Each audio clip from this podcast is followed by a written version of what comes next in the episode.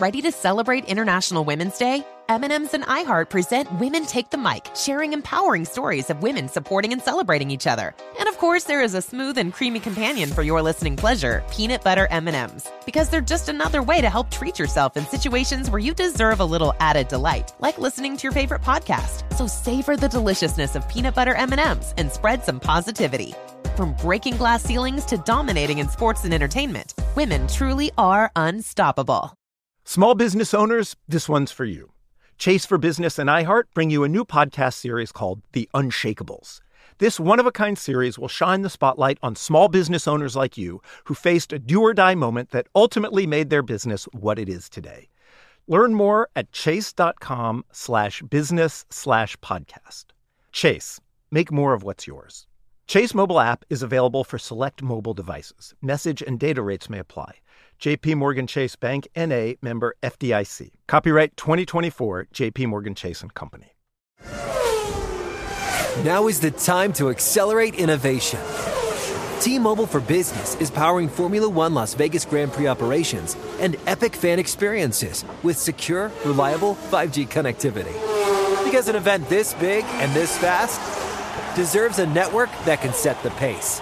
See what our 5G advanced network solutions can do for your business at T-Mobile.com slash now. View 5G device coverage and access details at T-Mobile.com.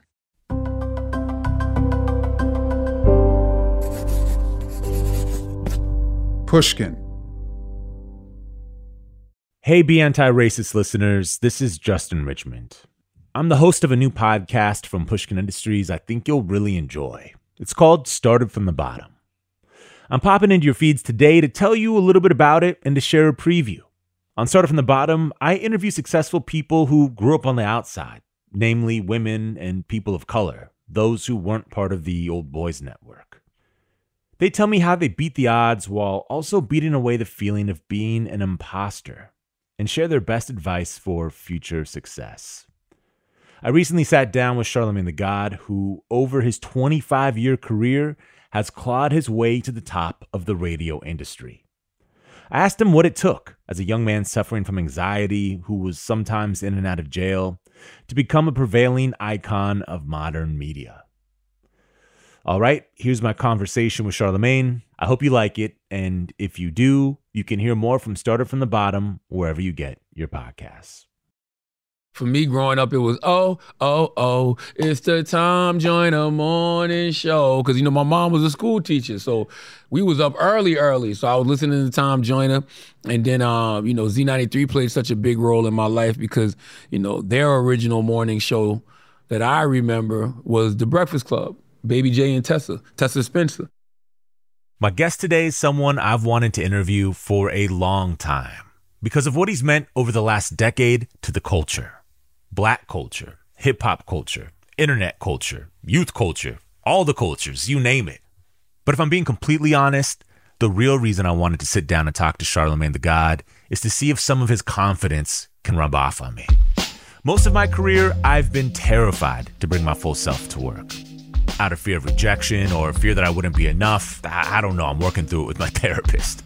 But what I admire about Charlamagne is that he seems to not care at all about being rejected by his peers, his coworkers, his audience, anyone.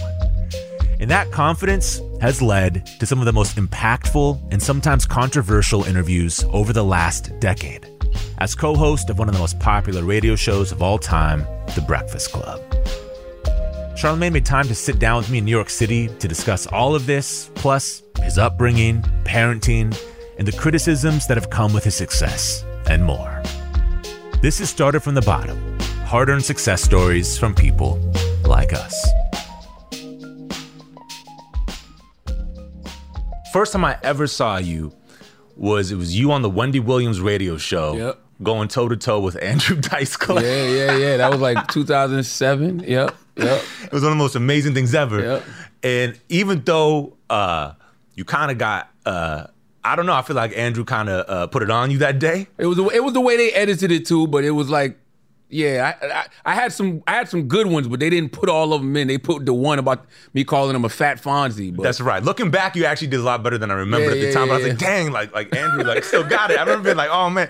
But then that kind of put uh, you on my radar. And then I remember when the Breakfast Club came, I was like, oh, it makes sense. Like this guy Mm-hmm. clearly clearly had it. But yeah, I want to run through your radio trajectory. But first, I I thought it'd be good to start with growing up in Moncks Corner, South Carolina. Um, it's interesting, right? Because you know I've been thinking about that a lot more lately. Only because, like, you know, when I'm in therapy, I'm doing like a lot of um inner child work. You know, because I feel like a lot of the issues that you deal with as an adult, most of them directly connect to something that happened in your childhood. And so I've been thinking about like what was that upbringing like growing up in Moncks Corner, South Carolina, and the the, the, word I've come to realize um, that is associated with that that upbringing is simple. You know, Moncks Corner, when I was young, created a sense of ease in my life that I feel like really helped me growing up because I didn't move too fast and I didn't move too slow.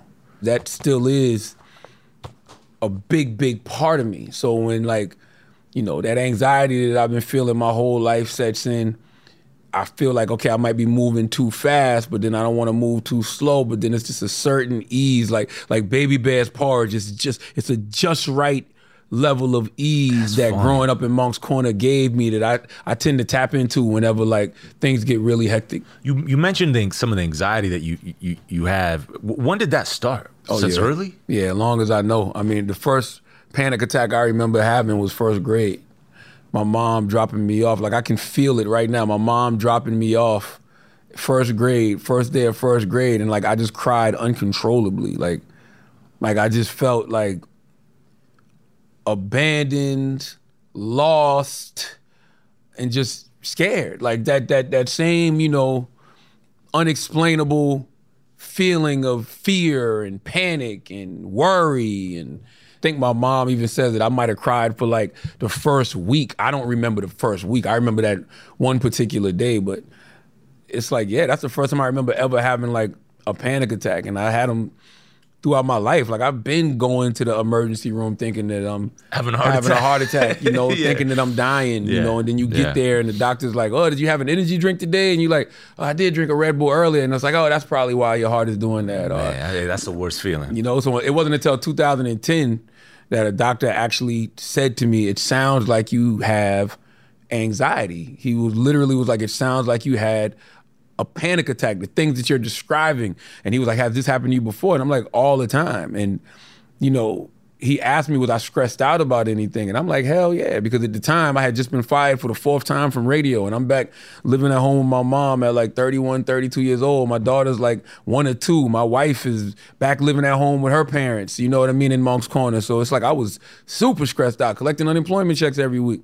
So in my mind, all I had to do was get back in position, get me another job, and all of that would go away and that wasn't the case. You know, I ended up getting the Breakfast Club gig and having the most success I've ever had in my life, and it felt like all of those issues I had historically dealt with were magnified times a hundred now. Yeah. You know, and so that's when I decided to like finally go get some help and like go to therapy.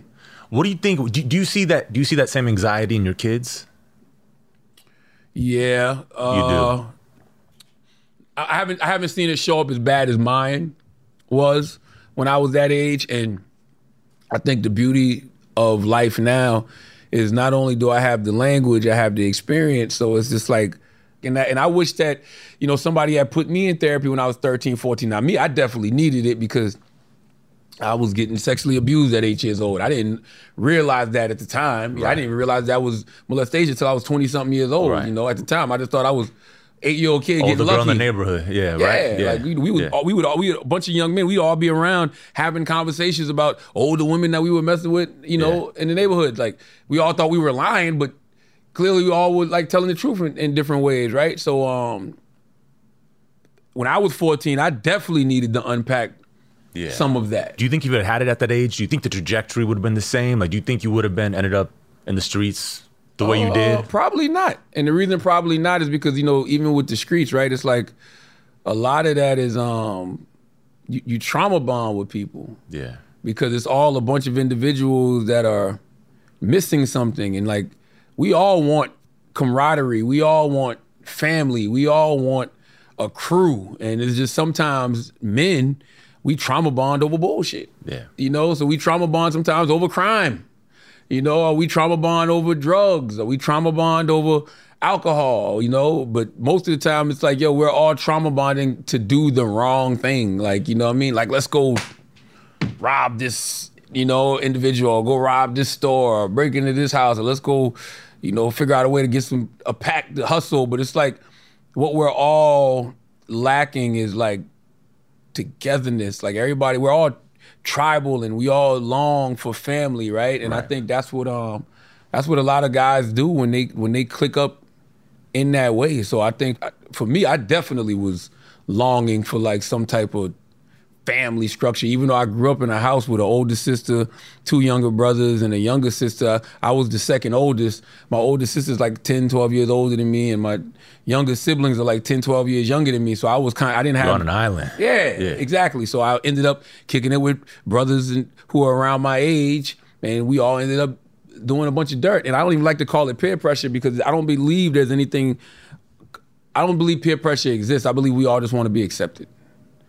You know what I'm saying? And and I think Yeah. that when somebody pushes you to do something, you do it because you don't want to let them down. So it's a lot of people pleasing that goes At with that that. age, eh, but especially at that age, man. Yeah, and on, it stays with you though. Yeah. That people pleasing stays with you. Like that's something that I had to unpack in therapy. Like stop being a people pleaser. Like you know, because sometimes you'll be a people pleaser to your own detriment. Yeah.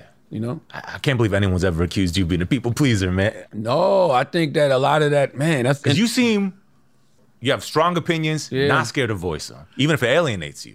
Yeah, oh, no, you're right. I've always been that way. Um, but no, there's there's been plenty of times in my life where I just wanted to be down. Like literally, I just wanted to be down. I wanted to be accepted. I wanted to be embraced. And you know, I can think about, you know, that time at that moment. Like I just wanted to be embraced by, you know, my peers. You know, so that's why I started doing what a lot of my peers was doing, which was a lot of bullshit. You know what I mean? Because I wanted to be accepted. Some of that early stuff, couple couple drug cases. Um, the last one was you were around a shooting. That was the first one. That was the first one. Yeah, yeah, yeah. First yeah, one was yeah. you around First the one, I was in the back seat of a car, and uh, my homeboy was in the front seat. Somebody was driving, and we was in this neighborhood, like like a, like two neighborhoods over from where we are in Moncks Corner, two towns over rather from where we are in Moncks Corner, and we were just having. You know, some conversations with some young ladies there, and some guys in the neighborhood didn't like that we were there. And you know, I'm on my fake tough guy shit, my fake hardcore shit. So I'm acting like doughboy and boys in the hood, like got my hand under my shirt. What's up? What's up, yo? What's up, cuz? Like, I don't know what the fuck that means. Like, what's up? I got a problem? You know what I mean? And they, you know, drove off. Then we went to like, I think it was Burger King, McDonald's. I don't remember. I think it was Burger King. So we went to Burger King. As we are leaving, I see the truck that those guys were in pulling up behind us, and I say, I say, my tell, tell my dude like, oh, this, um, that's some guys from the neighborhood, and so they pulled up on the side of us. So I'm in the back seat of the car. Dude's talking shit out the window. One of my guys p- pulled out and shot from the passenger seat, and you know, luckily nobody was in the fourth seat. So it was a driver, passenger, and then somebody was sitting behind the driver. Where the bullet hit the headrest in the fourth seat behind the passenger seat. You know what I mean? Wow, yeah. all praises due to God, because you know that could have been a, a situation where somebody got killed. Now we all in jail for 20, 30 years. You Yeah, know what I mean? yeah. So, so even now when I think about stuff like that, I'm like, oh, Yeah. You know, because I'm a big Back to the Future guy. You know, you watch those those time heist movies. People go back and little things change here and there and Yeah. changes the whole trajectory of everything. And so yeah, that was the first time I ever got arrested. Did it change your relationship with your parents? it didn't change my relationship with my parents. It actually made me realize my dad was right. Because my mm. dad was always telling me if I don't change my lifestyle, I'm gonna end up in jail, dead, or broke sitting under the tree.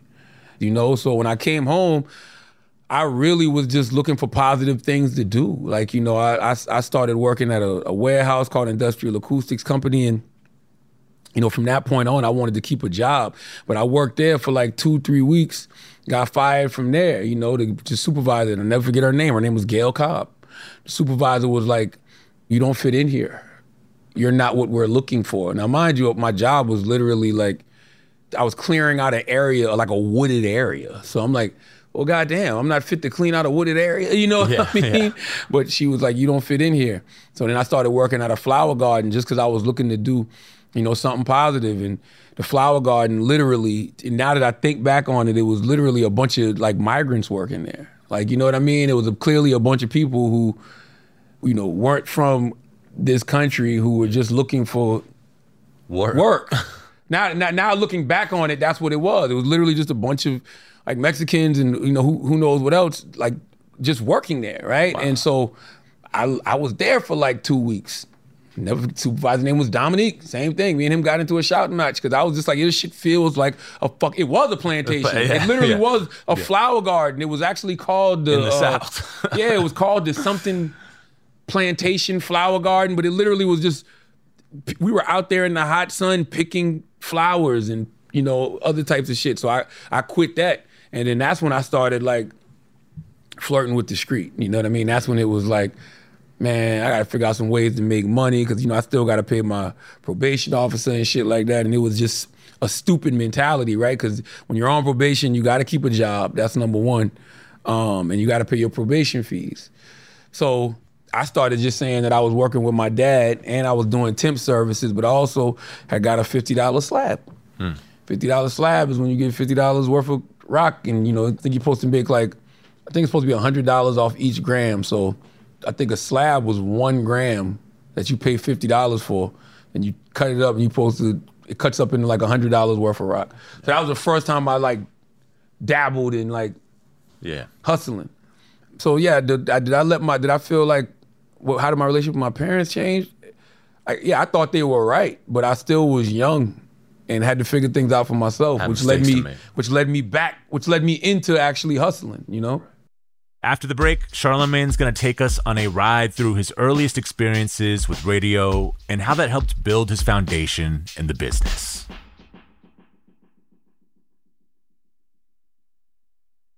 Are you ready to share some joy and celebrate International Women's Day? M&M's has partnered with iHeart for Women Take the Mic, treating you to the most uplifting and empowering stories of women supporting and celebrating each other. And of course, there is a smooth and creamy companion for your listening pleasure, peanut butter M&Ms, because they're just another way to help treat yourself in situations where you deserve a little added delight, like listening to your favorite podcast. So grab a handful of that creamy deliciousness. Kick back and spread some positivity into the world. From smashing glass ceilings to breaking records in sports, on stages, and at the box office, women are crushing it in every way imaginable. And with peanut butter M&Ms by your side, relax and keep listening to Women Take the Mic podcasts as you dance your way through inspiring stories, share laughs, and savor the deliciousness of peanut butter M&Ms and the unstoppable force of women. Happy International Women's Day. You can find inspiring stories almost anywhere. For instance, check out the co founders of Girls Who Do Interiors. This Miami based design company was started by three friends when they were still in school. And right from the start, they turned to Chase for Business for everything from banking and payment acceptance to credit cards. And they handle them all in one place with the Chase mobile app. It's so important to have that kind of help when you're just starting out. Learn more at chaseforbusiness.com. Make more of what's yours. Chase mobile app is available for select mobile devices. Message and data rates may apply. JP Morgan Chase Bank NA member FDIC. Witness the dawning of a new era in automotive luxury with a reveal unlike any other as Infiniti presents a new chapter in luxury, the premiere of the all new 2025 Infiniti QX80. Join us March 20th live from the edge at Hudson Yards in New York City, featuring an unforgettable performance by Grammy and Academy Award winning singer, songwriter, and composer, Jon Batiste. The all new Infiniti QX80 is unlike any luxury SUV you've ever seen. Smart enough to anticipate your needs, even before you do. Every line, curve, and detail was thoughtfully crafted so everything for every passenger feels just right. Don't miss it. Mark your calendars and be the first to see it March 20th at 7 p.m. Eastern, only on iHeartRadio's YouTube channel. Save the date at new-QX80.com. 2025 QX80 coming this summer. when did radio enter your life? Like not on, not as a career, but as a listener. Like, what's your earliest experiences with radio? Like, Oh. do you, forever. Forever. And the reason I say forever, because like when I said small town, Moncks Corner, South Carolina. So the radio station was Z93 Jams. Hmm. We were always around the radio. If it wasn't Z93 Jams, it was another station called WPAL 100.9. And 100.9 was like more underground with it. So they were playing like underground stuff, not the mainstream stuff. And like, you know, there was always like boom boxes around. Like my cousin, you know, my cousin Ty, salute to my cousin Ty, he, he he was the first person to let me hear like a real hip hop record. Like prior to that, my sister had her radio in her room, so my sister was listening to like Kid 'n Play and Salt-N-Pepa. You know what I mean? yeah. yeah. Stuff like that. Um, Hammer. all the pop stuff? All of, you know what I mean? Yeah. But my my cousin let me hear Eric B and Rakim paid in full. wow. And that changed everything. Wow. Like that was like, I don't know what this thing is called hip hop, but I love it. Wow. It felt like Rakim was saying stuff. Like he was telling stories. Like, you know what I mean? Yeah, just just that is what introduced me to radio and always wanting to be around a radio. It felt like we might have even have been around radio more than TV, you know, back in the day. TV was certain shows we were watching, but we weren't just turning the TV on and keeping it on all day. If it wasn't like Nintendo or you know um the the radio man, we were outside. Yeah, Like, you know what I mean? Running right. around, playing around. So it's like for me, radio has always been in my life as a listener. Like Who- who, always. Who are the personalities there? Because like I know, like in LA, and later I came to realize it was like syndicated. But you know, in LA, I always felt like it was like Big Boy was like was huge. You know, and that felt like our guy.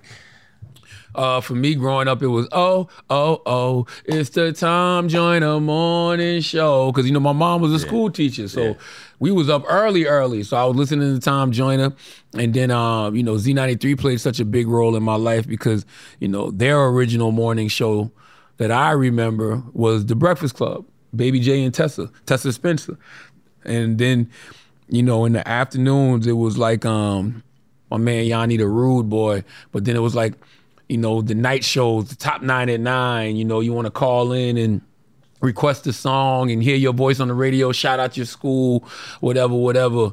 But yeah, those were the people like growing up, like Sean, people like Sean Doby, like those are the personalities that I would hear. Reggie C, you'd hear these people and they were just like regular voices that you would hear all the time. Ken Moore, like I don't even know if Ken was was Ken on Z. I don't know if Ken was on Z, but I just these are the voices I remember. Yeah. you know, growing up. Like those voices, those local radio voices when growing up, are as famous as anyone in the country in the world, Absolutely, man, right? Absolutely. Do you remember your first time on the radio? I don't remember the very first time, but it definitely one of the first times was uh, uh my man Willie Will. There was a guy named Willie Will. He was the night jock there at Z93 Jams in Charleston, South Carolina. Me and him used to rap together. I met him at, you know, a couple of recording studios that were in Charleston. When I got my internship up there, I would always just be up there and I'd be sitting in on his show. And, you know, he would definitely, you know, call me to the microphone, you know, and I'd be on the mic talking. So definitely my first time on air, I'm sure, was with Willie Will in in, in, in some way, shape, or form. Cause I remember one of the I remember the program director telling him like, you know, you need to get a cardboard cutout of Charlamagne and put it in the studio because your energy goes up, you know, when he's in here, you know, with you. I remember I remember him saying that to him. And um, yeah, which which probably ultimately led to me being on air because my man Ron White, you know, salute to Ron White. Me and Ron still talk to this day. Ron was like, he just asked me one day, like, yo, do you want to be on the radio? And I'm like, sure, why not? And so they started putting me on Sundays, 11 a.m. to 3 p.m. When you say sure, like, was there a part of you that had was that just you playing it cool, or were you really not even sure you wanted to be on the radio like that? Yeah, I never had thought about it. You know what I mean? I just was really happy to be working at Z93 Jams because it was like the most corporate thing I had ever done. Yeah. You know, it was the it was the place it was a place where like in South Carolina, people saw you at Z93, they're like, "Oh, you must be he must be doing something." You know what I mean? like he must be doing something with his with his life. Yeah. You know what I mean? And for me being like a guy who was in and out of jail at the time and was getting in a lot of trouble and graduated from high school and night school, had gotten kicked out of two high schools, like for me, that was a big deal for me to be like pulling up in Moncks Corner, driving this station vehicle, like with the, the big white van with the Z93 jams on the logo, you know what I mean? Pulling it down my dirt road, you know what I mean? Hoping Yeah. that some of the girls that lived on my road saw me, you know what Yeah, I mean? yeah. Like that was a big deal for me uh back then. So yeah. Just to be there felt like you did. Yeah, you yeah, did it. yeah. I just was just happy to be there. Like so when he asked me to be on air, like, hell yeah. Yeah. Whatever's gonna keep me here. Yeah. And of course, when you think radio, you think on-air personalities. You're not thinking promotions or programming or anything like that. So hell yeah, I'd love to be on air. Now I can really say I work here. Now I'm a personality and um yeah, I, I I really loved it and appreciated it. How was that first show that you had? I was scaring all the church folks because it was what they had me do. They had me do something called voice track, and when you voice track is when you record your voice, and you got to record your voice, and you know it's like an, it's a time slot from like eleven to three, so you're talking like three four times an hour, introducing songs, time, temperature, stuff like that. So I didn't know how to do radio, you know, I really didn't. So I was just going in there talking like. Yeah, I was I was actually screaming. When I go back and listen to my old voice tapes, I was screaming, and it's funny because they all were telling me I was screaming. Like, no, I'm not screaming. Y'all just y'all just old. Y'all don't understand how we talk. But I was really yelling like, Z93 Jams, R&B and hip hop. I'm- I go by the name of Charlamagne Tha God. That? I was yelling like screaming at people, and so like you know when I finally started listening to the people who actually do this for a living, I started to acquire a more conversational tone. You know, but in the beginning, I was just yelling, like yelling, like literally yelling at people on the radio. And that's what I was doing. And I did that. I think I might have voice track a few Sundays. And then Ron was like, all right, enough of that. You're going to have your voice track on Saturday nights now, 7 to 10. And then you're going to go live from 10 to midnight. And that was everything because it's Saturday night. So I can have this high energy. But then when we go live, oh, I can take phone calls. Now it's like I'm taking phone calls and I'm fucking with people when they're calling in, making jokes, blah, blah, blah. So it's just like for me, I the best thing that ever happened to me was I didn't know how to do radio. Right. Nobody taught me how to do radio. I, I wasn't a, a person who came from, you know, doing college radio or nowadays you can have a podcast or a YouTube page. I was just fresh off the dirt road in Moncks Corner, South Carolina, getting on the air in Charleston, South Carolina on the biggest radio station at the time, Z93. And that rawness showed. I sounded different than everybody else because I didn't have that announcer, you know, Yeah. background. So Yeah. it worked for me. Yeah, you didn't have the announcer broadcast. That's right. yeah, pedigree right. or whatever. That's you was right. just coming at it with your own angle. That's right. What was your journey after that? After Z? Mm. So I worked as an intern in 98. Started there in 90, uh, 99 from the promotions department to um, being on air. And then a new station came in the market, Hot 98.9, much smaller station, uh, ran by a guy named, um, my man George Cook was the program director. I was doing part time at Z, so I had some conversations with Hot 98.9. They wanted me to come over there and do nights. They wanted me to do Monday through Saturday, seven to midnight, full time. And I was, I think the pay was like 19 grand a year. Damn. And at the time, that was a lot of money, and Yeah. and it was a salary. So just to be Yeah. able to say First time on salary, like that. salary. Yeah. I didn't go to college. Yeah. You know what I mean? I, I graduated from night school and high, like so I didn't just oh I got a salary now. You're you not know what thinking I about an hourly. Like how much I'm making an hour. You're like, yeah, nah. this is I'm just happy to be making 19 grand a year. Like that sounded like yeah. some shit. And so, yeah, I started working there every night. And it, it wasn't even about the check, it was about the opportunity to be on every night. And my man, George Cook, man, who's uh, still a great mentor to me to this day, he actually, George is not only the first person to give me a full time position on radio, he told me some information that just changed my whole life. And the information was, I want you to have a morning show at night. I want you to treat this night show that you have like a morning show at night. Parody songs and a lot of sketches and a lot of topics and a lot of interaction with listeners via the phone and you know playing new music.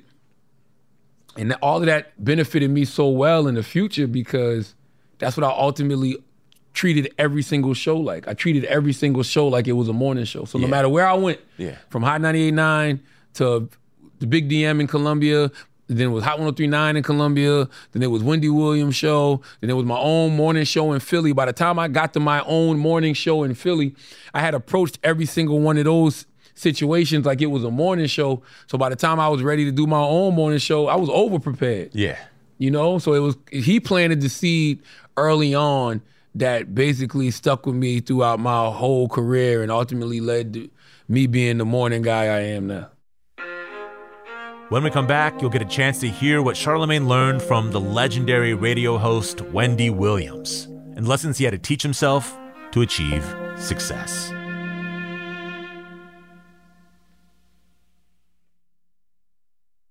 Are you ready to share some joy and celebrate International Women's Day?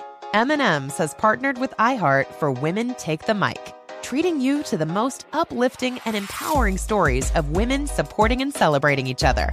And of course, there is a smooth and creamy companion for your listening pleasure, peanut butter M&Ms, because they're just another way to help treat yourself in situations where you deserve a little added delight, like listening to your favorite podcast. So grab a handful of that creamy deliciousness. Kick back and spread some positivity into the world. From smashing glass ceilings to breaking records in sports, on stages, and at the box office, women are crushing it in every way imaginable. And with peanut butter M&Ms by your side, relax and keep listening to Women Take the Mic podcasts as you dance your way through inspiring stories, share laughs, and savor the deliciousness of peanut butter M&Ms and the unstoppable force of women. Happy International Women's Day. You can find inspiring stories almost anywhere. For instance, check out the co founders of Girls Who Do Interiors. This Miami based design company was started by three friends when they were still in school. And right from the start, they turned to Chase for Business for everything from banking and payment acceptance to credit cards. And they handle them all in one place with the Chase mobile app. It's so important to have that kind of help when you're just starting out. Learn more at chaseforbusiness.com. Make more of what's yours. Chase mobile app is available for select mobile devices. Message and data rates may apply. JP Morgan Chase Bank NA member FDIC. Witness the dawning of a new era in automotive luxury with a reveal unlike any other as Infiniti presents a new chapter in luxury, the premiere of the all new 2025 Infiniti QX80. Join us March 20th live from the edge at Hudson Yards in New York City, featuring an unforgettable performance by Grammy and Academy Award winning singer, songwriter, and composer, Jon Batiste. The all new Infiniti QX80 is unlike any luxury SUV you've ever seen. Smart enough to anticipate your needs, even before you do. Every line, curve, and detail was thoughtfully crafted so everything for every passenger feels just right. Don't miss it. Mark your calendars and be the first to see it March 20th at 7 p.m. Eastern, only on iHeartRadio's YouTube channel. Save the date at new-QX80.com. 2025 QX80 coming this summer. Tell me about meeting Wendy Williams, man. Man, I met Wendy uh, because I was doing radio in Columbia, South Carolina. Columbia had a really dope station called Hot 1039.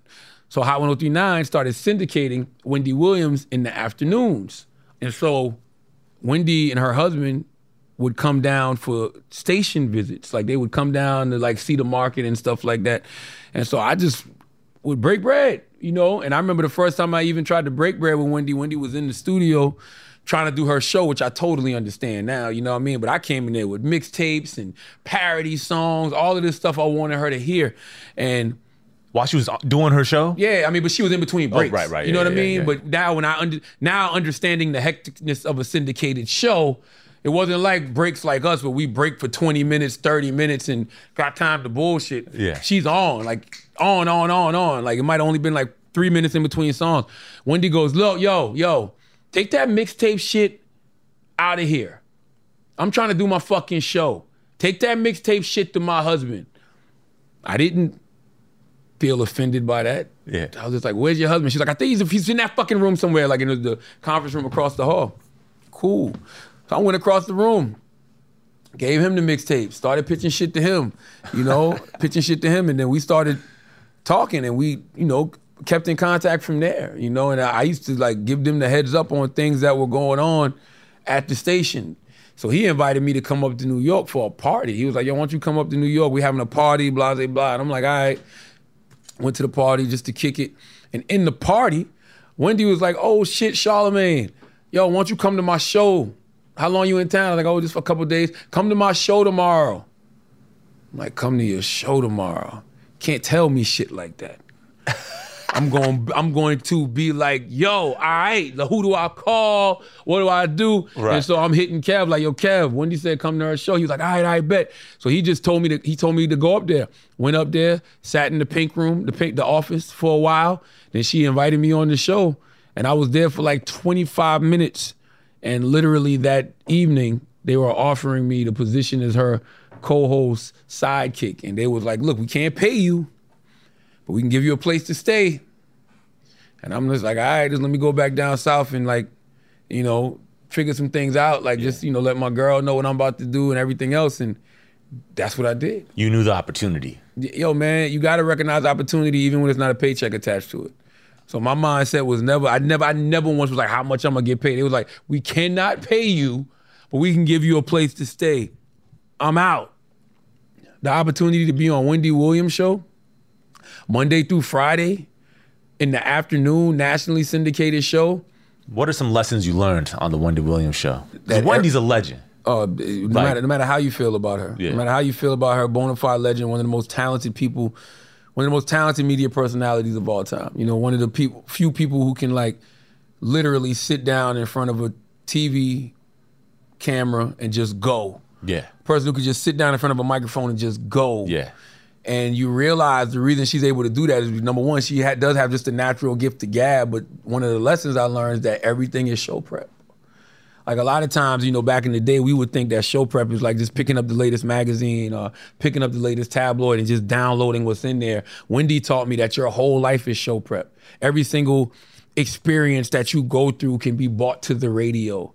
You know, every single experience that you go through can be bought, you know, the television. I would watch her. I'd be out with her during the day, watch these things happen to her and then watch her get on the radio and talk about these things like, oh, I was there. And she, of course, she's making me part of the story. And Charlamagne said this, Yeah. and Charlamagne was right there, and Charlamagne acted like he didn't see it. And isn't that like? And I'm like, God damn, she's incredible. You know what I mean? Yeah, like she's just yeah. an incredible storyteller. So you know, um, she taught me how to tell stories via radio. Even though I was already doing it, but I was doing it more so through sketches. But now, just to make your life a story, to make Yeah. the things that happen to you throughout the day a story. That was like one of the biggest things. Like everything is show prep. And the other thing was like you're either gonna be of the people or of the industry. Because when you're of the people, you're always gonna speak like for the people and you're gonna speak how the people speak. When you're of the industry, like you're gonna try to protect relationships and you're gonna try to, you know, protect people, you know, so you're not gonna have those opinions that you that you probably once had. That was good advice at the time. I think that there's an adjustment to be made in that rhetoric because it's gonna come a time where like you're going to be industry. Yeah. You, you get too big. Yeah, yeah, and everybody around you is going to be industry too. I've been in the game for 25 years. So not only have I grown as a personality and a, a businessman, a, a, a, a, media, just everything, right? Yeah. People around me have too. Now I got people who run record labels. I got people who are A&Rs. I got people who work at these social media platforms. Yep. You know what I mean? I got friends that are artists Yep. and big celebrities. We all, I've been doing it for 25 years. We all came up together. And not only just the people I came up with, those next generations of people that now I'm in position, but oh, I see this person coming. Let me embrace this individual, embrace that individual. So we're all industry. You know what I mean? So Your authentic self has to change. It's like Reasonable Doubt was authentic for Jay Z in At time, 1996. yeah. 4 4 is like authentic for Jay Z like today, right? Man, Like what you just said hit it on the head because people don't pay attention to that. Like, y- you saw me when I was one version of myself. If I had stayed that version and never grown into anything else, it's no way I'm being authentic. Yeah. Muhammad Ali said the person who's doing the same thing at 50 that he was at 20 wasted 30 years of his fucking life. Wow. I believe that. You know what I mean? It's just like you're I'm I'm never going to be that version again. But the only thing I could do is be the best version of my authentic self, whatever that may be, whatever I grow into. Yeah. You know, and like that's why me at 44, you goddamn right, I'm not the same way I was at 31. I better not be. Yeah. you know what I mean? I'm my true authentic self right now. And yo, you realize like the power of the platform. And what I mean by that is like, man, there's just certain things that we gotta protect people from. Because we have these platforms and sometimes the wrong information is spewed over the platform, you know, and people get hurt because of that Yep. you know and i'm not in the business of hurting nobody i don't want to hurt nobody and i don't want the person putting out the information to be hurt Yeah. you know so yeah Well, that's interesting because, and I don't know if this was necessarily this person being hurt by you, but after Wendy Williams, you get your own show in Philly, and you get fired because you bring Beanie Sigel on, who's a who's a Philly rapper. Yeah. If I tell me if I'm not getting the story right, but you bring on Beanie Sigel, who's a Philly rapper. At one point, was signed to Roc-A-Fella Records, uh, came up under Jay Jay Z, and you do an interview with with Beans on the show, and he he says something about Jay that makes Jay mad, and you get get fired. Is that? Yeah that's the story. The story is that i got fired because beanie sigel got on the air and aired out jay-z and I, I i'm the one who recorded it. I put it on air. That's the story. I don't know if that's true or not Jay never has confirmed. Well, no, Jay has. Jay never confirmed or denied on air. Behind the scenes, he has said to me like, "Did I, did I really get you fired?" Like, you know what I mean? Yeah, like, and that's the story. right? I don't. I doubt that's highly the case. You know what I mean? What I think back then, I think um, I had a new program director was hired, and I think that new program director just wanted to bring in his people, and that new program director like. He, he- I don't know. He had his chest out a little bit. I remember the first time I met him. He was like, "Oh, we, me and you gonna be able to get along." So he came in there on some like Yeah. snapping the whip shit. Let me get this guy in line type thing. And I think that um, it was a combination of just him being new and wanting to bring in his own people, but also a combination of people thinking they're doing the right thing for Jay Z. But Jay Z's not even thinking about this Jay shit. Z's not. Yeah, yeah. He's You not. You know what I mean? It's one of those things like I, you know, I, I know Charlamagne did this, but we got rid of Charlamagne, and you let Jay know I did it, whatever, whatever. You know? Yeah. So I don't, I, don't- I don't know. I do feel like maybe a higher up might have, might have just pulled the trigger on that firing just to get in Jay's good graces, but Right. I don't think that was a, hey, I'm Jay Z, I'm offended by this, get this guy off the air thing. No, I don't believe that at all. Okay, okay. But that does get you fired, and that was your own show. I mean, that's like your own show in Philly. That's like, and it's Yeah. your first time having like your own show. That's like, Yeah. um, that's that big to that and level. I was killing. I was number, I think two in the market. I was number two in the market at the time, and that was in a PPM world. So I was I was doing great, and it was literally just me and my homegirl Sasha, Sasha, Suta Sasha Katie. That's the homie, you know what I mean. She um, we used to work together when I used to work at Wendy at WBLS, and so when I got my own show in Philly, just asked her, "Yo, you want to be my producer?" And she was like, "Hell yeah!" So we literally would drive from New Jersey every morning back and forth to Pennsylvania, like like an hour and a half away. We would drive back and forth every day. Three, I have to get up at three in the morning, pick her up by like four, three thirty, four o'clock to be there on time. Wow. And we did that every single day wow. for like six, seven months. The funny part is I got fired the day I was supposed to move into the townhouse because I was still living in Jersey. So I, me and my wife uh, had got a townhouse, and I'm like, yo, this is gonna be great. Now I don't gotta wake up so early. Like I won't have to drive. Like I'm in my that's what I'm that's I'm processing Yeah. all this in my mind. We was living in Cherry Hill, New Jersey, on the outskirts of Philadelphia. Going to enroll my daughter in school here, all of that type of shit. And um, the day I got fired, I literally had all my stuff in the fucking. I had a 2002 Escalade with like 150,000 miles on it, and I had all of that in the in the car, ready to move into the townhouse. Wow. And I got fired on that day, literally that day, and went back to South Carolina, back in Moncks Corner for a year. What was going through your head at that point? Failure. I had failed. I got to go back to Moncks Corner after being, you know, on Wendy's show, after having my own show in Philly, after having these viral moments, after being on VH1 TV with Wendy. Now I got to go back to Moncks Corner and collect unemployment for real because I don't know when I'm gonna get another gig, and now I got a daughter. So I literally was in South Carolina from November 2009 to November 2010. So I was able to collect a year of unemployment. Wow. You know what I mean? I'm living at home with my mom, depressed as shit, you know, anxiety through the roof, just trying to figure out what's gonna happen. But you know, I used that opportunity to um, there was a new station launching in South in Charleston, South Carolina. It was called The Box. I think it was like 92.5 The Box or something like that.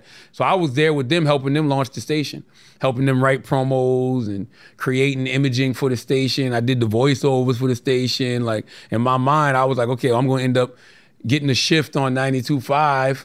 I'm gonna make my 20 grand a year here in South Carolina and we're gonna live a great life. Yeah. That was my mindset. Yeah. But you know, clearly God had other plans because the Breakfast Club came shortly after that. How did that come?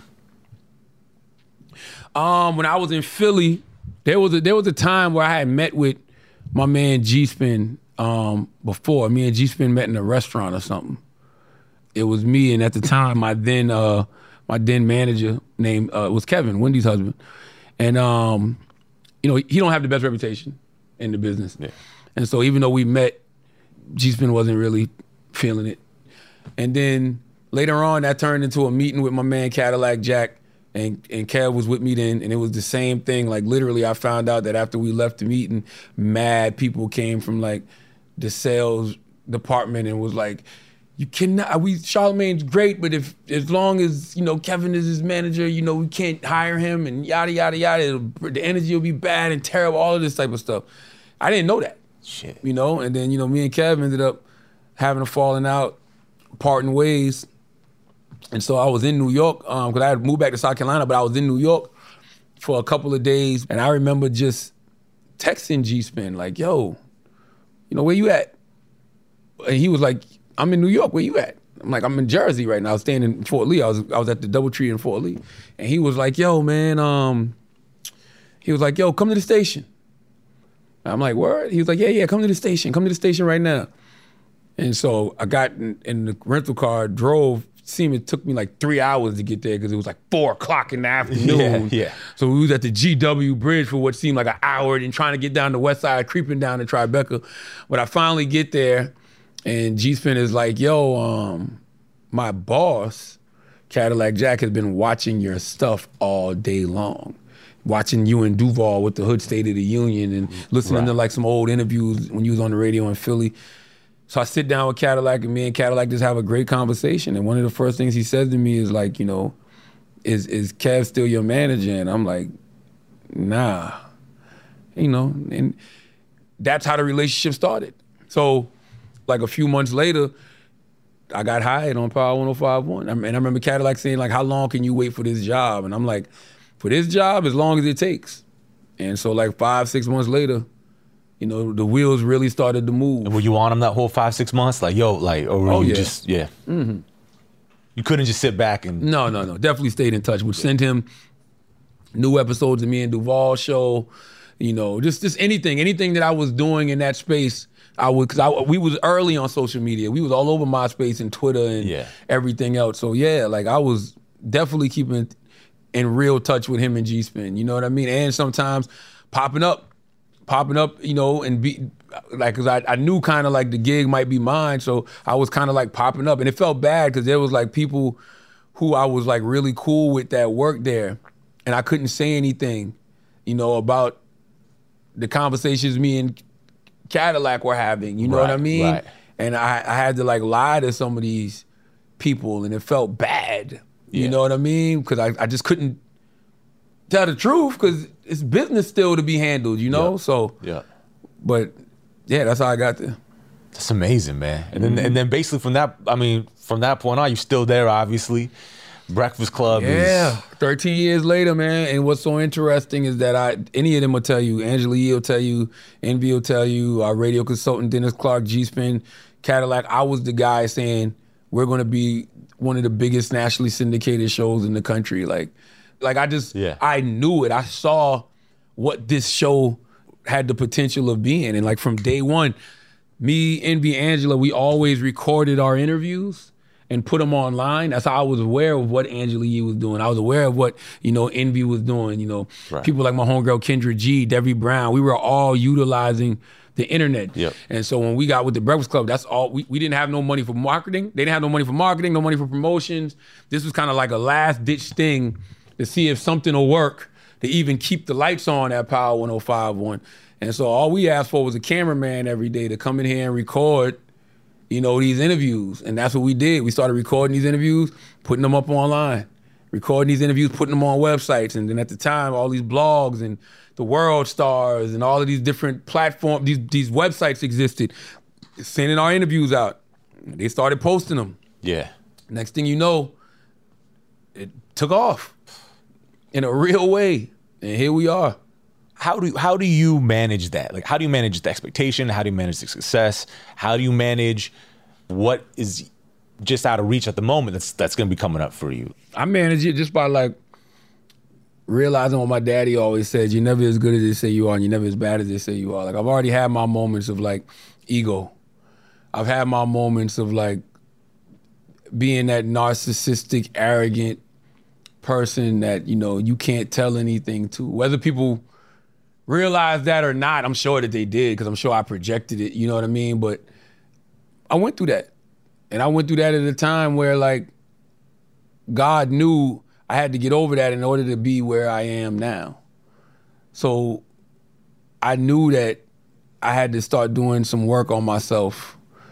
I was really becoming everything that I said I I, I didn't like. You know, I was looking in the mirror and really becoming my father. I love my father, but I hated how my father's infidelity ruined my his marriage with my my mom. Yeah. You know, and ruined our family, right?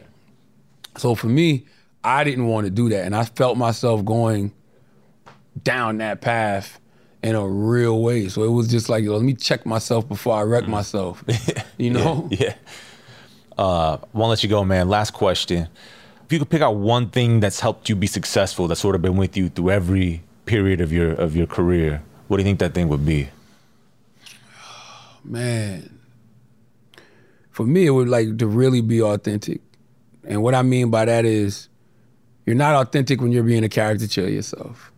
You're not authentic when you see something working for you and you're getting rewarded for it. So you start doubling and tripling down on that thing. You're not authentic when you're being a second rate version of somebody else instead of a first rate version of yourself. And one of the things that hurt me the most was when they started calling me the hip hop Howard Stern. I love Howard Stern, right? yeah. But I didn't even stop to think why they were calling me that.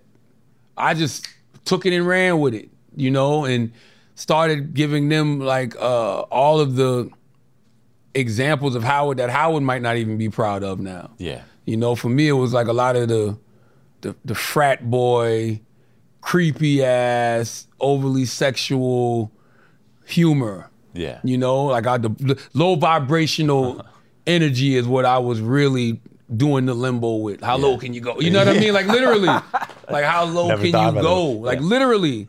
And uh, that's the type of shit I was doing. So like when you go online and you see like videos of me like sniffing chairs or like tying porn stars up and all of that, it was literally for the shock Yeah. and so like that stuck with me for like, man, maybe maybe a year or two I was on that. And then just started to eat me up, like, yo, this ain't making me happy. This shit is whack. Then you got your, you know, your wife, you know, I, I got married in 2014. So you got your wife on your head. At the time she's my girl, like, what the fuck are you doing? Like, Yeah. you know, you out here wilding, you cheating on like me, and you you're, you're on the radio and you're damn near bragging about word is born. Like it was that type of conversation. I'm like, man, are you tripping? Like you know, you it's just entertainment. That was my line. It's just entertainment, but it's not. Yeah. It's really not, you know, because number one, you're influencing mad people, and in this case, I'm hurting somebody. I'm hurting the person that's the closest to me, and you can start to believe your own bullshit. Mm. That's the worst when you get into character and you start believing that you really are this dude. So it's like for me, man, that's what made me like really start like going to therapy and like doing the work because I did not like the version of myself that I was becoming. So my advice to anybody would just to just be authentic always leave yourself open to growth and don't be afraid of where that growth takes you. I don't give a fuck what people like about you today. If you're growing into something else tomorrow, follow that shit. Mm. You know what I mean? Because if you don't, you, you know, you're you're really just stunting your growth and you really don't know how big you could possibly be. You're putting a cap on you. Like you're literally putting a, a limit on how far you could possibly grow, how big you could get, because you're like, nope, this is what they like about me, so I'm gonna keep it here. As opposed to just leaving yourself open to see what else is out there and how much more you could continue to grow. So that's what I tell people. Be authentic, man, and just don't be afraid to grow. Yeah, yeah. Man, thanks for bringing your authentic self to everything, man. I, I, appreciate, I appreciate, you, brother. It. Thanks, man. Appreciate you, brother. Appreciate you. Charlamagne, through the ups and downs of building a media career in one of the most cutthroat of mediums, radio, has shown up ready to bring his full self to whatever it is he does. And the brilliance of that is he's been impossible to ignore. I want to thank him for that confidence and for taking the time to talk with me. I plan on spending more time working on my fear of being rejected just for being me. Thanks for listening to Started from the Bottom. I'm out. Started from the Bottom is produced by David Jha, edited by Keisha Williams, engineered by Ben Tolliday, booked by Laura Morgan, with production help from Leah Rose. The show's executive produced by Jacob Goldstein, who's not all up in the videos for Pushkin Industries. Our theme music's by Ben Tolliday and David Jha, featuring Anthony Aggs and Savannah Joe Lack. Listen to Started from the Bottom wherever you get your podcasts. And if you want ad free episodes available one week early, sign up for Pushkin Plus. Check out pushkin.fm or the Apple show page for more information. If you like our show, please remember to share, rate, and review us on your podcast app. I'm Justin Richmond.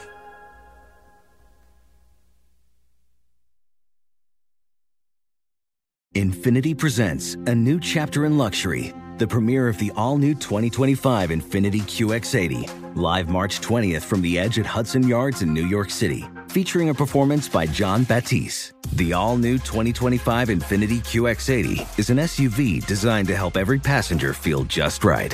Be the first to see it March 20th at 7 p.m. Eastern, only on iHeartRadio's YouTube channel. Save the date at new-QX80.com. Don't miss it. 2025 QX80 coming this summer. Ready to celebrate International Women's Day? M&M's and iHeart present Women Take the Mic, sharing empowering stories of women supporting and celebrating each other. And of course, there is a smooth and creamy companion for your listening pleasure, peanut butter M&Ms, because they're just another way to help treat yourself in situations where you deserve a little added delight, like listening to your favorite podcast. So savor the deliciousness of peanut butter M&Ms and spread some positivity. From breaking glass ceilings to dominating in sports and entertainment, women truly are unstoppable. Does money stress you out? Let Facet flip your financial chaos into clarity. Finding Facet immediately put us at ease. Facet's innovative approach to financial planning ensures your money works as hard as you do, enabling members to experience the joys of having your finances in order. And that makes us Facet for life now, I guess. Visit Facet.com, F A C E T.com to learn more. This ad is sponsored by Facet. Facet Wealth is an SEC registered investment advisor. This is not an offer to buy or sell securities, nor is it investment, legal, or tax advice. These testimonials are from current Facet members who are not compensated. All opinions are their own and not a guarantee of a similar outcome.